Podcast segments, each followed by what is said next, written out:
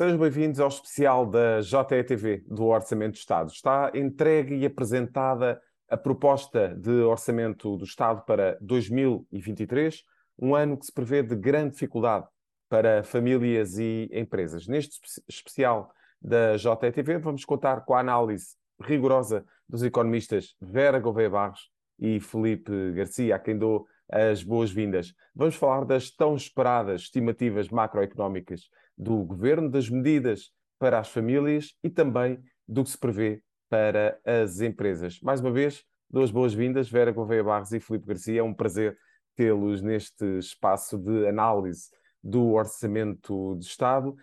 Só dar aqui uma ideia relativamente às tão esperadas medidas relativamente às previsões macroeconómicas, assim é que é.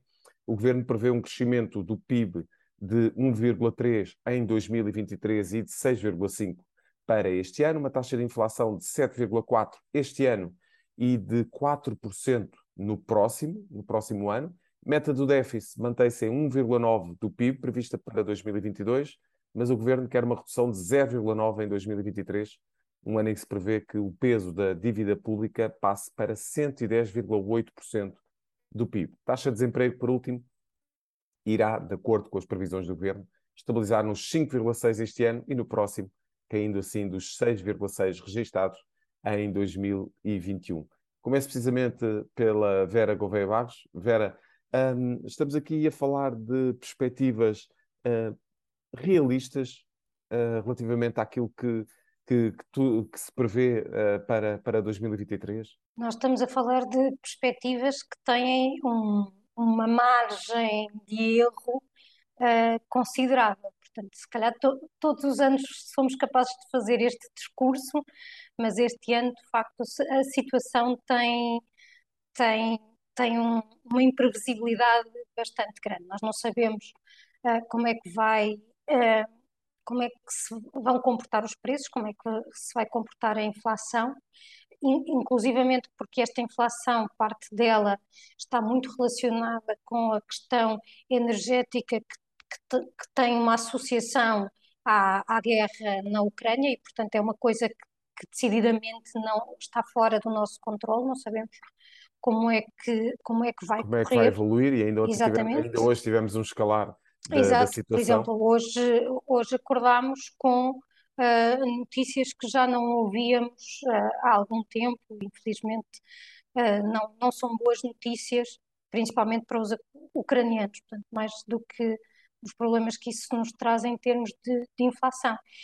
E portanto, nós com esta inflação, que parte dela vem do lado da oferta e não resultado de uma economia sobreaquecida, embora também tenha essa componente relacionada ainda com as cadeias de distribuição, na senda daquilo que foi a pandemia e que continuam a ser as políticas de Covid-0 na China, e depois também resultado daquilo que foi uma política monetária altamente expansionista nos últimos anos. Mas é verdade que temos este lado que é um choque da oferta e que acaba por corresponder a uma queda da produtividade. E, portanto, podemos estar aqui também perante felizmente não temos verificado até agora, estamos com níveis de desemprego bastante baixos, e, portanto, tem havido quebra no poder de compra, mas, felizmente, as pessoas continuam a ter o rendimento nominal, a manter os seus empregos e, portanto, nessa parte a coisa não tem corrido mal, mas há uma grande incerteza também face a este lado. E, portanto, parece-me que este orçamento vai traduzir exatamente aquilo que é a cautela com este cenário macroeconómico, que tem uma banda de flutuação muito grande. E, Filipe Garcia, começamos esta análise precisamente pelas previsões macroeconómicas, que foram, ainda antes de serem conhecidas, foram alvo de alguma especulação e, de facto, até de certa forma foram aqui utilizadas quase como arma de arremesso político. Relativamente àquilo que são estas previsões macroeconómicas, Filipe, considera que existe aqui alguma coerência perante aquilo que são outras previsões já conhecidas? Olá, boa tarde. Bom, são umas previsões e, como dizia a Vera e bem, o contexto é difícil e, portanto, estas, neste momento quase que podemos dizer que estas são quase tão boas como outras quaisquer, não é? Desde que não sejam absurdas e, portanto, não está mal. Elas são otimistas no sentido em que colocam o PIB a crescer 1,3%, quando nós temos já, por parte, por exemplo, do governo alemão, o admitir que vamos ter um crescimento negativo no ano que vem. E nós sabemos que, apesar de haver uma grande variabilidade das taxas de crescimento na Europa, não é muito comum termos países a crescer e outros em recessão, portanto é mais normal haver um certo alinhamento.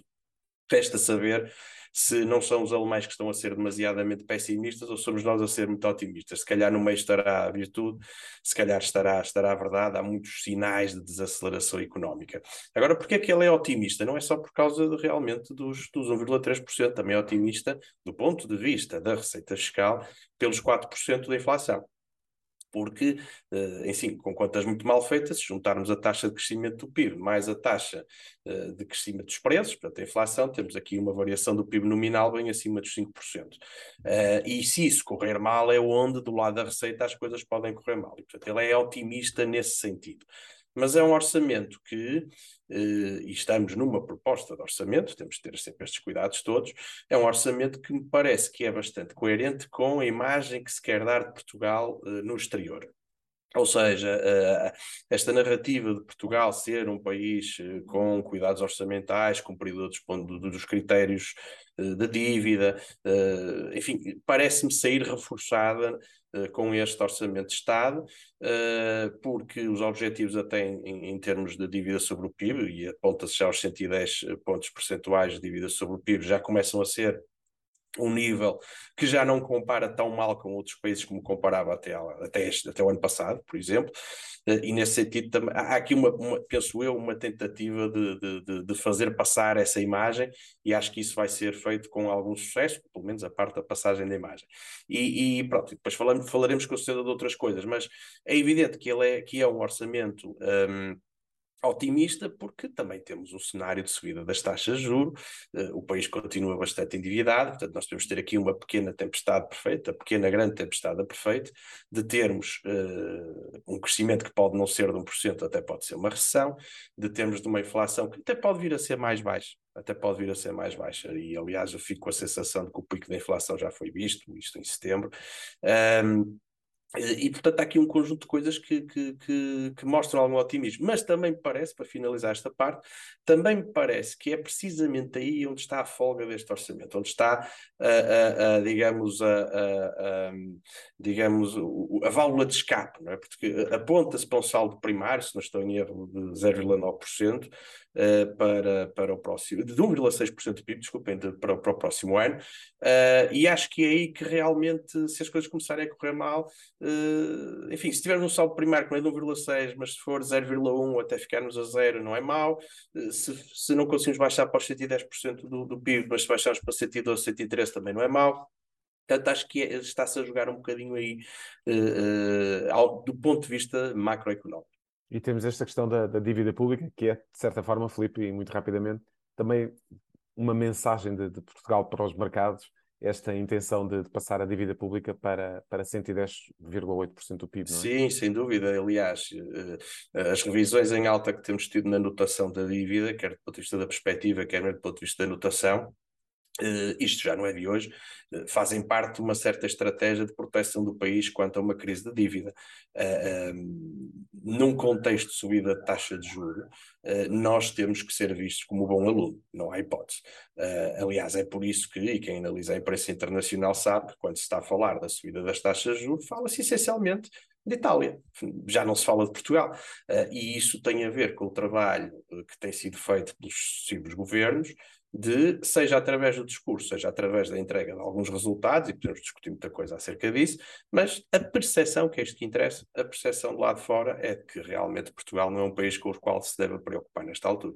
Vera, relativamente às famílias, temos aqui algumas medidas que foram apresentadas e aquelas que se calhar dizem mais ao bolso dos portugueses têm a ver com a questão da retenção do IRS para ajudar as famílias a pagar o crédito da casa. É uma medida que que deverá abranger aqui um valor de 250 milhões de euros e beneficiar 1,4 milhões de agregados.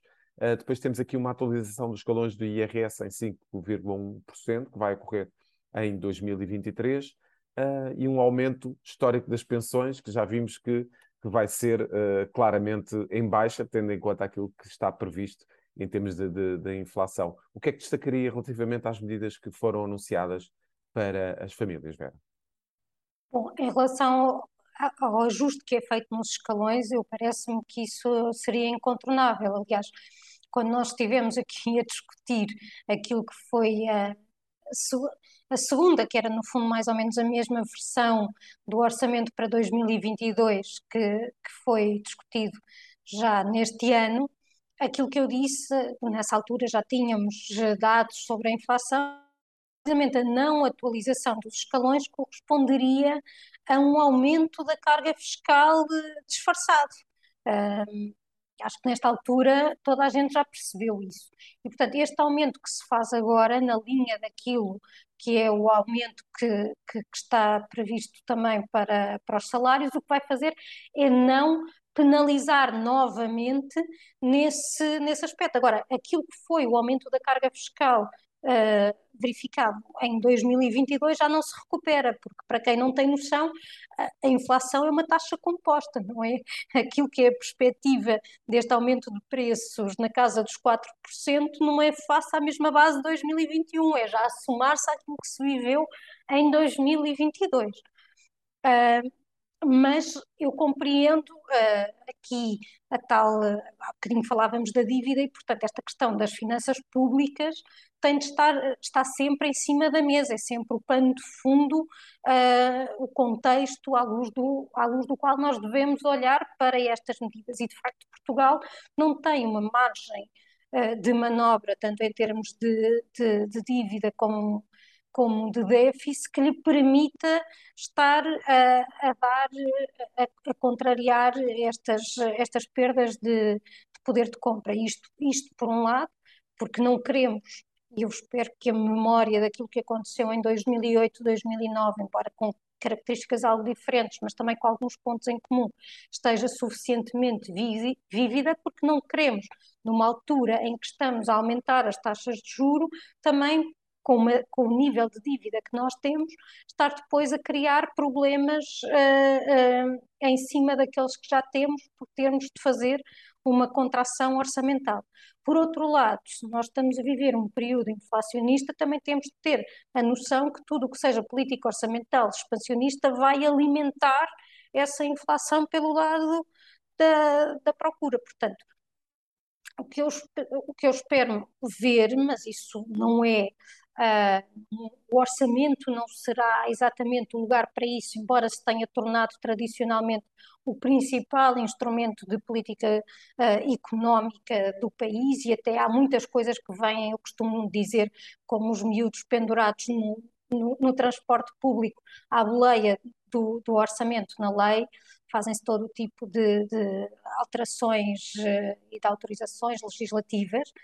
Mas aquilo que eu espero é ver aqui as reformas que permitam um aumento da competitividade, principalmente da competitividade das empresas, que desonerem a vida dos cidadãos e das empresas, que é a forma mais eficaz de nós combatermos aquele choque da oferta que eu falava há pouco. Claro que estas medidas surtem efeito a médio e longo prazo, mas não devemos perder de vista a necessidade de as adotar. E já lá vamos às empresas, Filipe. Para já, aqui as medidas que estão previstas para as famílias neste Orçamento do Estado para 2023. Sim, e antes disso, só reforçar aquilo que a Vera estava a dizer, quer dizer, no fundo há uma cristalização do aumento de impostos que houve em 2022, ou seja, essa é uma parte muito importante. Esta questão de andar tudo à volta dos 5%, quer aumentos, quer os reajustes dos escalões, penso que é exatamente isso, uma tentativa de ancoragem dos salários, para que também não haja uma subida por aí além, que depois pudesse aumentar o tal fluxo, aliás, a tal pressão inflacionista. Portanto, eu compreendo perfeitamente aquilo que está a acontecer. Nesse sentido, é um orçamento sensato. é um orçamento muito complicado. Isto é, continuamos a ter medidas que são sempre majorações, exceções, escalões que são cortados, ou seja, é difícil navegar entre as medidas deste orçamento, porque ao contrário daquilo que deveria acontecer, que é ter um sistema o mais simples possível, temos um sistema cada vez mais complicado. Eu imagino que nas médias e grandes empresas tem que estar uma equipa só disponível para perceber se é melhor investir este ano, se é melhor investir para o outro, se agora há aí uma medida que ainda não conheço em pormenor, mas foi apresentada pelo Sr. Ministro das Finanças, que foi a da capitalização das empresas e uma dedução de IRC durante 10 anos, consoante o nível da capitalização. Quer dizer, acho que todos nós vamos ter que fazer muitas contas até acertar no nível ótimo. Portanto, de alguma maneira, a complexificação do sistema continua aí, e isso em si é efetivamente um mau sinal. Esta questão do alívio e de como as empresas vão beneficiar, ou de como as famílias vão beneficiar. Bom, na descida do escalão, do segundo escalão, é evidente que há um benefício para todas, porque a maioria das empresas, das famílias passa por lá, não é? Mesmo aqueles que estão em níveis mais altos, acabam também por ter uma parte dos rendimentos a este escalão e, portanto, beneficiam. Claro que são prejudicados pela outra parte, o reajuste dos escalões, mas isso é outra conversa. Agora, há aqui muitas coisas que... Olha, há uma que é de bom senso e que eu, sinceramente, aplaudo, que é o de tentar adequar cada vez mais aquilo que são as retenções na fonte à verdadeira dimensão dos impostos. Ou seja, esta é a nossa aberração que tínhamos de ter quase toda a gente ter um 15º salário, que é o salário em que o Estado devolve o dinheiro que recolheu a mais. Parece que finalmente está a ser reposta, enfim, está a ser revista, e isso é na minha opinião, bastante positivo. Agora, na maioria dos casos são medidas que reforçam o caráter assistencialista dos governos. Isto, quando digo dos governos, não digo só de Portugal. Há cada vez mais uma tendência, e creio que essa é a grande tendência deste tipo de governos, de, por um lado, estar muito presente na economia e depois, por outro lado, ser bastante paternalista ao dizer que, ou ao anunciar medidas que visam com muita ênfase, digamos, melhorar a vida daqueles que têm menos. E não é que isso esteja errado em si mesmo, mas é uma tendência, um bocadinho como a segurança social e as pensões, ou seja, nós partíamos de sistemas em que as pessoas recebiam por pensões ou melhor, aquilo que recebiam era muito ligado àquilo que tinham descontado, para estarmos agora num sistema que cada vez mais se afasta disso, não é? Porque temos caps, não é? Temos montantes máximos das pensões, e depois, por outro lado, temos, quer ao nível das pensões, quer ao nível dos salários, cada vez mais aquele efeito sanduíche, não é? Portanto, de aumentar aqueles que ganham menos, nomeadamente através do salário mínimo, mas também ao nível das pensões. Mas depois, como não há uma progressão tão forte dos salários mais altos, aquilo que temos é cada vez mais gente a ganhar, a oferecer os mesmos rendimentos, digamos, dentro de uma faixa relativamente pequena. Não estou certo que isso seja o melhor para o desenvolvimento de uma sociedade, aliás, não estou nada certo, mas efetivamente é isso que temos, e este orçamento vem mais uma vez nesse sentido. Agora, é uma proposta, acho que ainda vai haver aqui muito escrutínio por parte dos partidos da oposição, e também é para isso que eles servem, que é para verem aqui no meio destas medidas, verem os truques que inevitavelmente estão aqui escondidos, isto é sempre assim, e provavelmente até termos algumas alterações lá mais para a frente. Neste momento eu acho que aquilo que podemos retirar de mais importante, e eu acho que este é que é realmente o mais importante, são estas ideias, que é, por um lado, transmitir lá para fora uma imagem de bom aluno, em segundo lugar, cristalizar, embora isso não seja nada óbvio, o enorme aumento de impostos que aconteceu em 2022, isso é um facto, não é? Portanto, essa cristalização acaba por ser um outro dos panos de fundo. E depois, claro, tive um conjunto de medidas mais ou menos paliativas, enfim, que eu não vou dizer que são todas erradas, porque não são, algumas que são feitas até em comunicação com, digamos, chamar com a sociedade civil. Eu acho que houve uma preocupação desta vez em haver um conjunto de comunicações para se tentar corrigir algumas das coisas que não estavam bem. E, finalmente, uma leitura mais política, que não é nem nada que se pareça à minha especialidade, mas eu acho que com todos estes últimos casos de incompatibilidades e de rotação ministerial e por aí fora, o governo tinha que apresentar aqui alguma coisa que pudesse fazer um bom spin. E acho que é isso que está a fazer, porque há aqui um conjunto de medidas que às vezes é engraçado, porque são muitas, se calhar todas juntas não são nada de especial, mas são muitas, E assim há uma percepção nas pessoas de que perante o contexto difícil o governo está a fazer alguma coisa. Eu acho que essa é uma mensagem que também está a tentar ser passada pelo governo nesta fase. E uma das medidas mais discutidas relativamente às empresas, e passando agora para as medidas que estão previstas para as empresas, Vera, foi esta questão do IRC que gerou tanto incómodo que de certa forma até colocou quase em causa a continuidade, pelo menos de um ministro no governo, Costa Silva.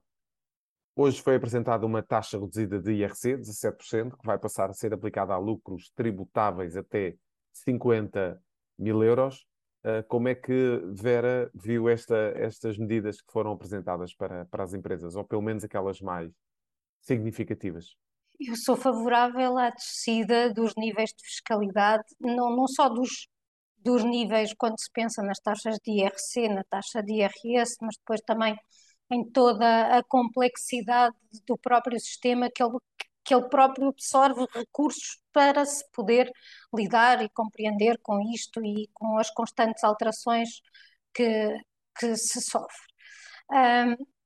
Eu, de facto, assisti depois àquelas diferenças de posição entre o Ministério das Finanças e o Ministério da Economia. Fiquei um bocado preocupada quando ouvi dizer que era o espírito sportinguista que coordenava, que liderava estas matérias fiscais. Eu estou habituada mais a ser de um clube que ganha e quando as coisas não estão bem aumenta o nível de exigência. Mas, futebols à parte, eu de facto concordo também que a fiscalidade não é a panaceia, obviamente, mas é um dos elementos de competitividade que se tem de juntar a outros, que nós estamos fartos aqui neste tipo de programas de referir. Vejo que uma das medidas é a do apoio ao investimento e depois também o próprio investimento público que está previsto. O que eu acho importante é que exista muito critério na forma como esse dinheiro é aplicado e que esse investimento seja verdadeiramente produtivo e não seja simplesmente um dinheiro que se coloca agora em cima dos problemas, que vai entrar na despesa agregada deste ano e por essa forma fazer aumentar o PIB, mas que depois não tenha nenhuma repercussão ao longo dos tempos. E, portanto, parece-me importante, vejo referida à questão da aposta na alteração, no combate às alterações climáticas por via da transição energética, que até neste contexto me parece não apenas pela questão ambiental que está subjacente, mas também pela questão da própria eficiência me parece importante, e há todas as verbas que nós temos no PRR destinadas a aumentar a competitividade da economia por via da desburocratização. Portanto, o que eu chamo a atenção é que estes processos têm de ser todos acompanhados de uma reflexão profunda sobre aquilo que são os procedimentos, porque não basta eu estar a investir em plataformas informáticas, a digitalizar, até a criar alguma interoperabilidade, se eu depois não pensar naquilo que são os fluxos dos procedimentos, a eliminar redundâncias, e corrigir aquilo que são, às vezes, estrangulamentos que nós assistimos. Num exemplo muito concreto, na área, a área que eu estudo, além do turismo, é a da habitação, e nós sabemos que, por exemplo, as empresas que investem neste setor se deparam com licenciamentos que demoram anos. Ora, isto é naturalmente um obstáculo aos seus investimentos e depois até com impactos em termos sociais na oferta de habitação que temos, e este é o tipo de constrangimentos para o qual nós devemos olhar, que não se resolve com um ano de orçamento, mas que se resolve certamente com uma perspectiva de mais de médio prazo. Filipe, como é que as empresas poderão encarar 2023 com estas medidas, pelo menos aquelas mais emblemáticas que foram hoje anunciadas pelo governo? Essas são aquelas que vamos ter todos que descascar um bocadinho melhor, ou seja, e é difícil falar, enfim, gosto de tentar falar com algum rigor e evidentemente que não conheço os detalhes. A passagem dos 17% para os lucros até 50 mil euros, enfim, dou as boas-vindas, mas é uma taxa realmente já competitiva, e acho que faz todo sentido que se vá por aí, porque no fim do dia, sem empresas é que não há emprego nem produção, e portanto temos um tecido de PME muito... Aqui quando estamos a falar, não estamos a falar de PME, estamos a falar mesmo das pequenas e das micro, não é? Porque por este nível de lucro estamos a falar para isto. Pronto, é uma medida que não tem grande impacto orçamental e que de facto pode facilitar a vida a alguns empresários que se têm que debater com outras questões. Agora, o essencial era um bocadinho isto que estava também a dizer a Vera, com o qual eu concordo, e também dei algum lamiré sobre isso, que é... Não, a parte mais negativa para já para mim deste orçamento é que não há qualquer perspectiva de simplificação do que quer que seja. E o orçamento, mesmo num governo de maioria absoluta, o orçamento é já há alguns anos, esta parte, a verdadeira peça legislativa. Não deveria ser, mas é. Porque o que é que acontece? Porque depois, uma vez estando aprovado um determinado orçamento, se as políticas subsequentes não couberem no orçamento, não avançam. Portanto, acaba por ser a grande linha orientadora do ponto de vista de implementação de política a seguir. É evidente que depois também se joga com as cativações e outras exceções e coisas do género, mas é a grande peça.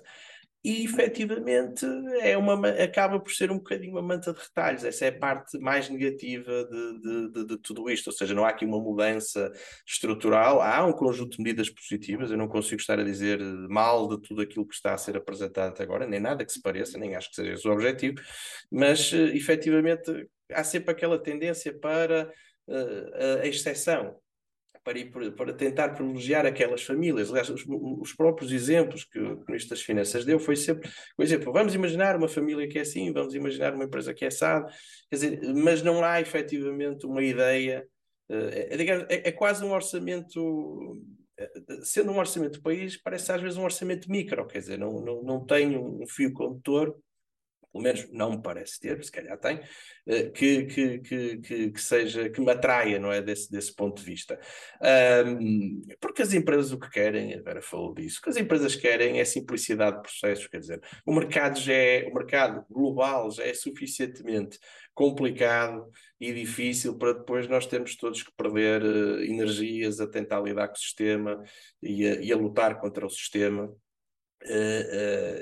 Portanto, esse é o tipo de coisas que efetivamente seria bom que não houvesse esse tipo de constrangimentos. Vamos ver o que é que... Isto tudo tem que ser articulado com o PRR, não é? E com a implementação do PRR. Portanto, nós aqui, de facto, nós temos este ano, contra o costume, temos uma espécie de dois orçamentos, não é? Porque temos o orçamento de Estado normal, mas depois temos uma espécie de orçamento de investimento que é o PRR, a sua implementação, e esse ainda está mais difuso do que... ainda é mais difícil perceber exatamente o que vai acontecer do que no orçamento de Estado. Agora, eu acho que as linhas mestras são estas, ou seja, a grande questão é esta, ou seja, uma tentativa de mostrar serviço perante um determinado, digamos, conjunto de famílias, de pessoas que estão mais preocupadas, e mesmo medidas mais emblemáticas, como aquelas ligadas ao crédito à habitação, a possibilidade da renegociação, a possibilidade de suspender a comissão de amortização antecipada, o colocar em cima dos bancos o ónus de olhar para a taxa de esforço das famílias e daí ter algum tipo de ação preventiva para não termos os incumprimentos que já tivemos no passado. Acho que isso são tudo boas medidas, não está em causa. Se são medidas que estruturalmente colocam o país num patamar acima, já tenho mais dúvidas, não é? E pronto, agora vamos esperar essencialmente pelas críticas que os diversos partidos da oposição vão fazer, não numa perspectiva de ver quem é que diz mal ou pior sobre o orçamento, mas porque muitas vezes os partidos da oposição, e têm esse papel neste momento, e em contexto de maioria absoluta, eu creio que têm esse particular papel a desempenhar, que é o de auditar e fiscalizar estas medidas, porque isto ainda é uma proposta, e eu tenho certeza que nas próximas 48 horas já se vão descobrir outras coisas que se calhar não fazem sentido e que até podem mesmo vir a ser alteradas, mas diria que é um bocado isto, ou seja, a preocupação em passar um spin, por um lado, que também é efetivo em algumas coisas, mas claramente aquele aumento de impostos de 2022, esse já está garantido e fica do lado lá, não vai ser devolvido portanto, esse aumento de impostos tivemos todos, não há hipótese, esse já não volta. Esse já não desaparece. Filipe Garcia, Vera Gouveia Barros, muito obrigado pela presença neste especial da JETV relativamente ao orçamento do Estado. Fica por aqui o debate, mas este é só o início do caminho para este documento. Será discutido na Generalidade a 26 e 27 de outubro. A discussão na especialidade será a partir de 28 de outubro e depois volta ao plenário a 21 de novembro, com a aprovação final global marcada para 25 de novembro. Muito obrigado, até à próxima.